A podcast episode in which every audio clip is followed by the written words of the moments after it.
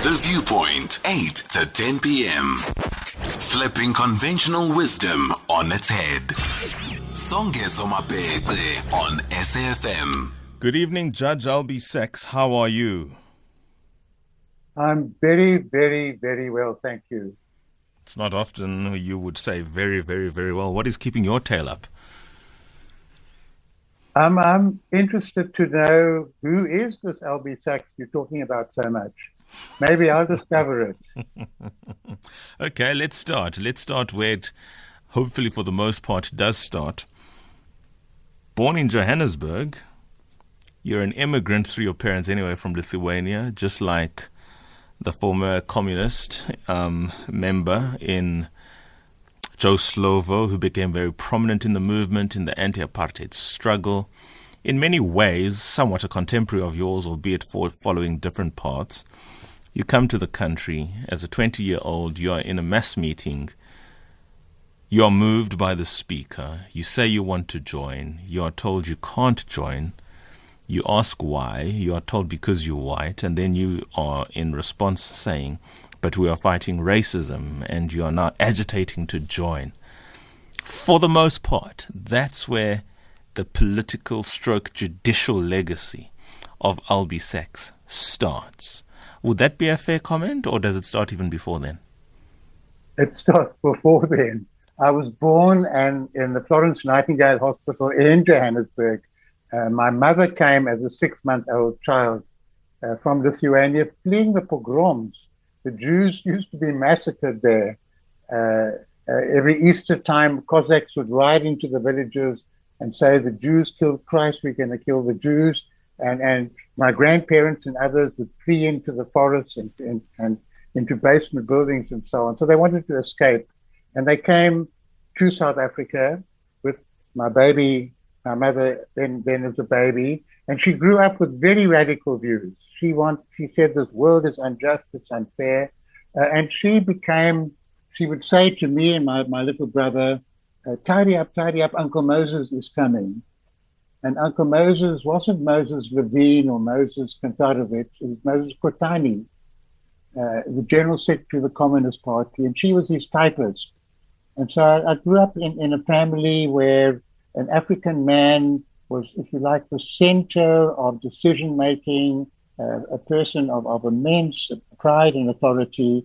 Uh, my mother had enormous respect for him. That was normal for me. Mm. And that racist world outside was, was kind of abnormal.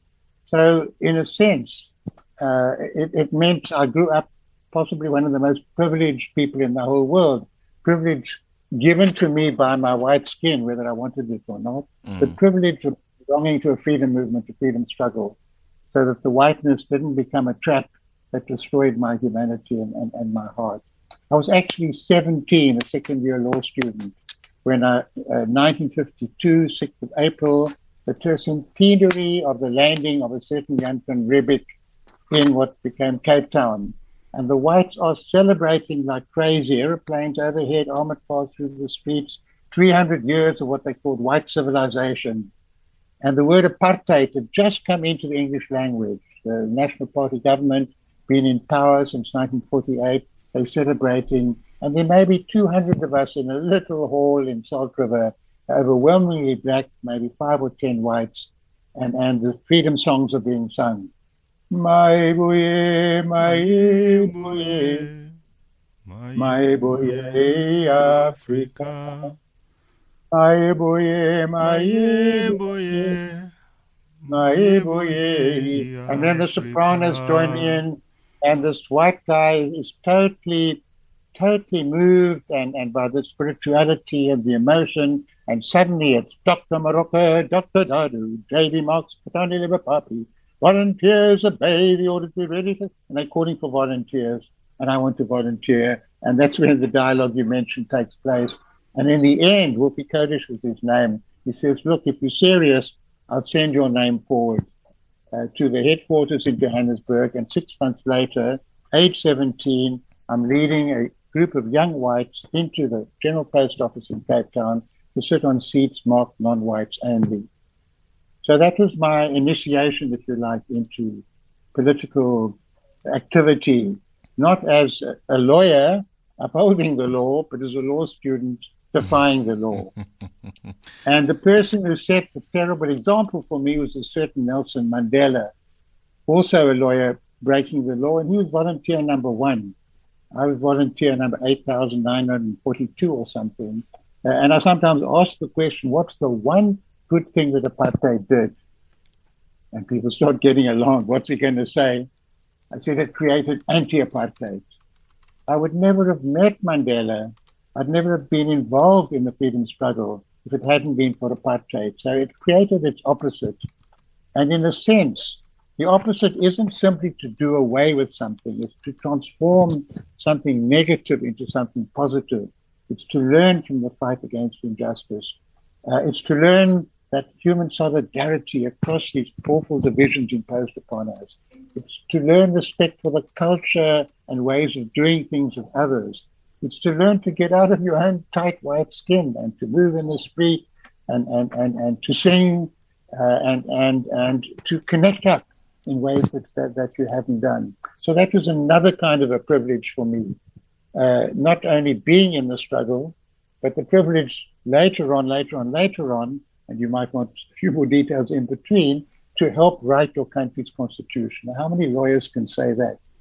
Very few. And if that's not enough, and if that's not enough, to then be on the court that's now applying that constitution. And if that's even not enough in terms of privilege, to help conceive of a beautiful building on Constitution Hill, the site where people were locked up, where Gandhi was locked up, and Mandela, and Robert Sobukwe, and, and, and Mama Mandela and, and Fatima Meer and so many others locked up. That's where we have the Constitutional Court today. So, in a sense, although I've been blown up and thrown into solitary confinement and talking about sleep deprivation, I feel I've had an exceptionally privileged life because of this extraordinary conjunction uh, of factors. I asked one question, and that's what you get from a judge. So, if you don't believe me, now is as good a time to call and ask your question.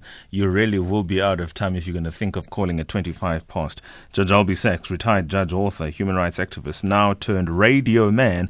Hashtag Tuesday Takeover here on SAFM Viewpoint with me, Songezo Mabete.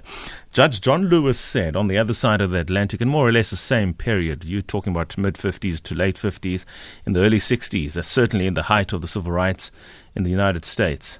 Never be afraid to make some noise and get in good trouble. Necessary trouble. You're a law student, you're white, you're 17.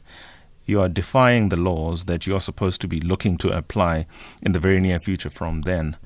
That sort of trouble that you were courting could have gotten you killed as early as a 17 year old, and it nearly did in Mozambique in 88. That's a statement or a question? A question, statement, both. Comment. yeah. Uh, in, in 52, it wasn't nearly being killed. Uh, you know, those days, at least we could protest. Uh, we, we could meet in front of the city hall Saturday, Sunday afternoon. Uh, we could campaign. We could sell newspapers. We could dream about a changed South Africa what was important in Africa, countries were beginning now to become independent.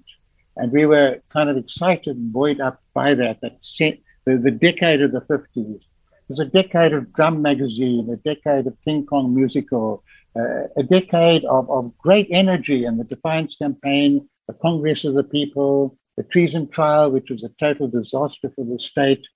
Um, we were very, very buoyant then. But after the Sharpeville massacre, it was we were being crushed, driven underground. We couldn't even protest. We couldn't even say things were bad. Our leaders were locked up. People were being killed. Some of our leaders were being executed. A very, very, very hard decade. And I'm thrown into prison a couple of times myself.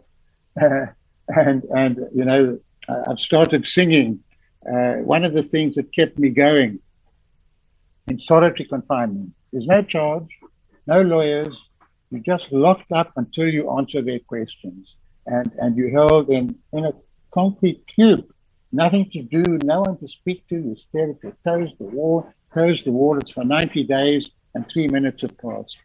So I would make up uh, songs and I would go through the alphabet and, and I would start with always, because, Charmaine, Daisy. I cheated a little bit with X, so deep in the heart of Texas. Anything to save, save myself from getting mad. And, and my favorite was always. And there was a beautiful song by Irving Berlin to his wife, uh, an American uh, composer, uh, always. I'll be loving you always with the love that's true always. And it was picked up in the West End in London for a, a play by Noel Coward, Upper Middle Class Manners, uh, called Blithe Spirit. And now I'm singing to myself, I'll be living here always, year after year, always, in this little cell that I know so well. I'll be doing living swell always, always. I'll be staying in always, and I'm waltzing around. And use that this song of upper middle class manners is keeping the revolutionary spirit alive. Keeping up my chin always, not for but an hour, not for but a week, not for 90 days, but always. And I'm singing it on radio now because whenever I'm giving a serious lecture and there are lots of judges in the audience, mm. part of me is very cheeky and, and irreverent and defiant. I'll sing that song because judges normally don't sing in public.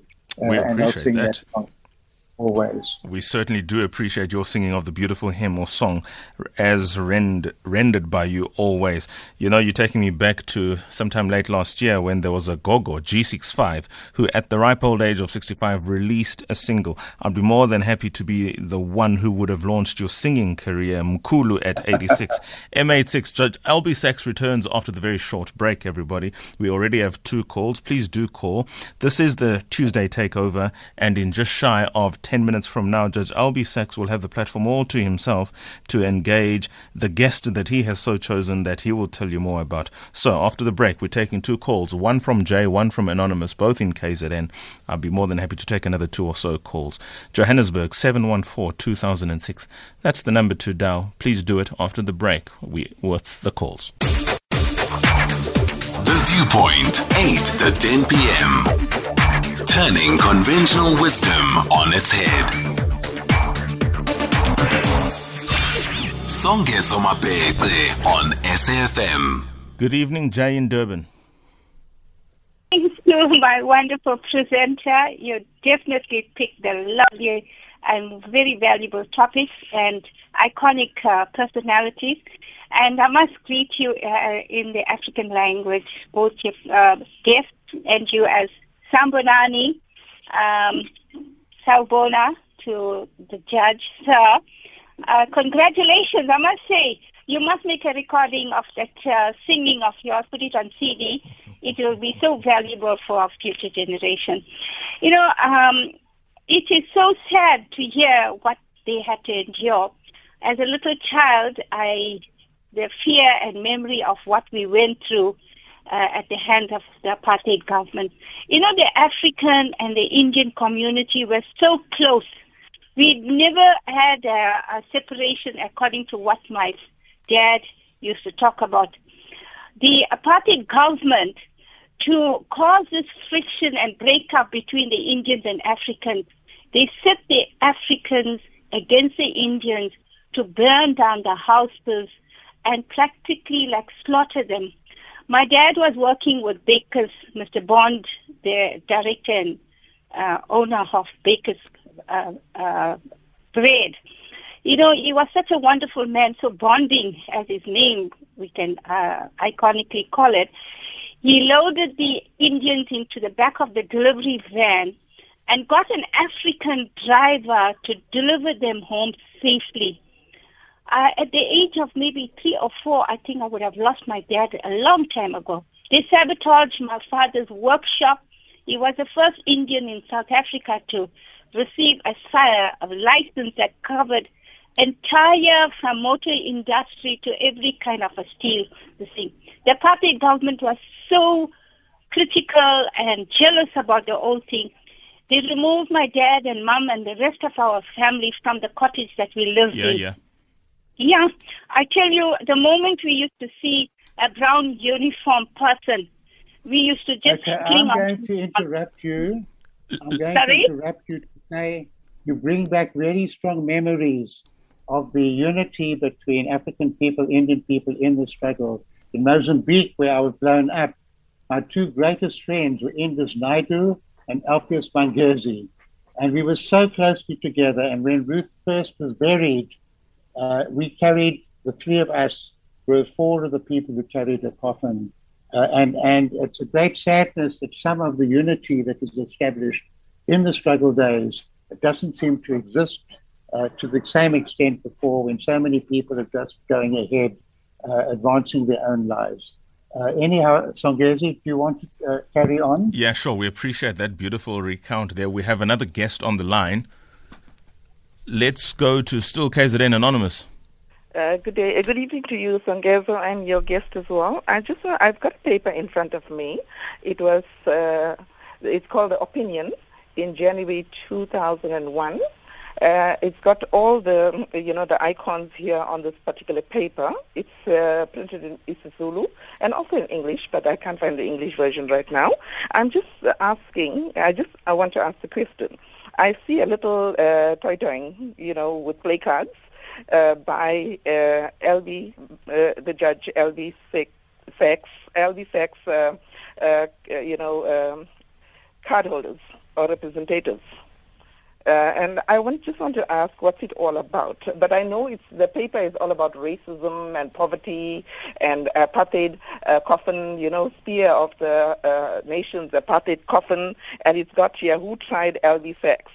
Uh, bombings, uh, who uh, t- uh, bombings, two wrongs don't make a right. You know, these are on the play card they stay out of neighboring states. You know, and a whole of things. So I just want to inquire if, if he can brief us Sure. um, on that particular issue. This is January 2001, the newspaper you're referring to. Is that right? It's January 2001, Thank and it was so much. advertised in the Opinion. Thank you very much. We're going to note that question as we move on to Scully in Durban, Patrick in King Williamstown, final caller Tato in Grahamstown. Scully. Good evening to you, Sengezo. Um, I'm uh, I'm really honored, double honored, for for, for to, to to greet Delby Sachs. Good evening to you, sir. Good Um, evening. um, um, my take is uh, uh, there's a lot. Uh, I mean, listen, uh, just the thing is missing, or, or it must be done. Must be done. A film of Albie Sachs and and the history, you know, for our future.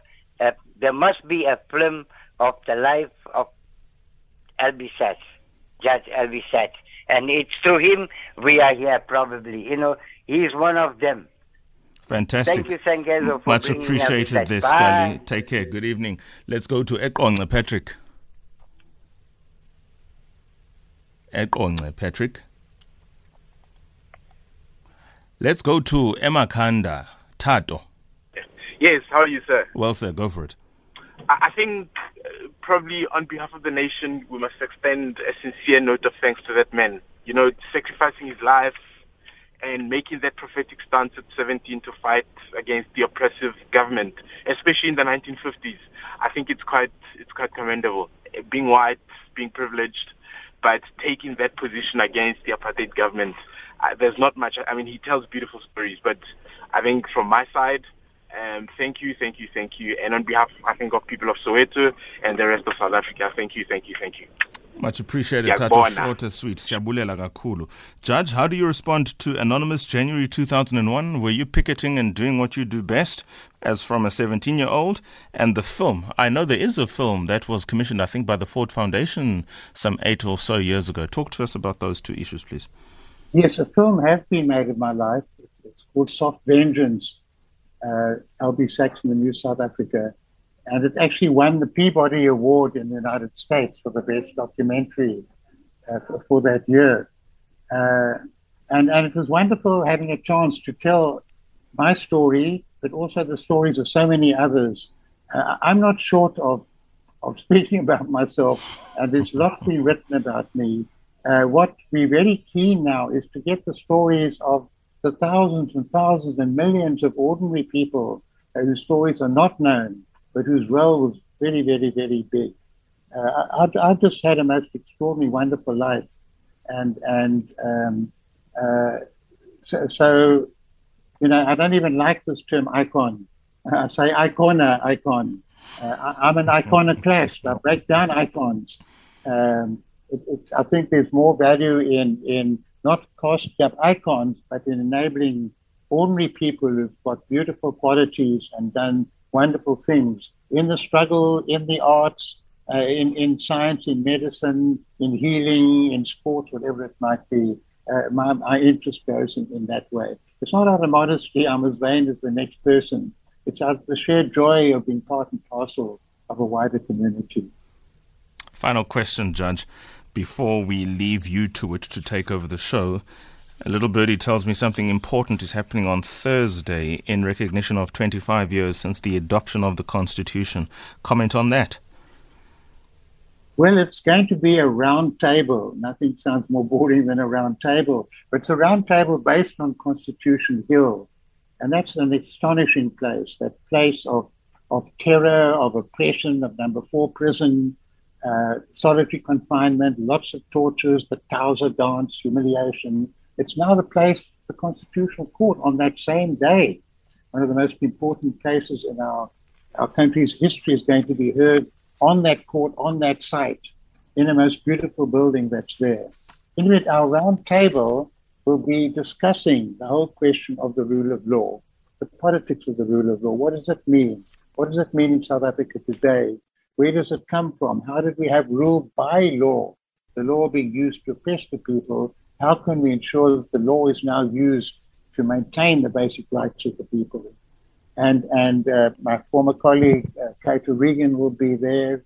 Uh, Professor Zozo from Pretoria University, uh, she'll be participating, uh, and and uh, Luandu Ato will be one of the people introducing the Nelson Mandela Foundation. Is helping us with the technical side. I don't know how it's going to be, but I tell you what is important. We have a most brilliant, brilliant anchor and his name happens to be Songezo.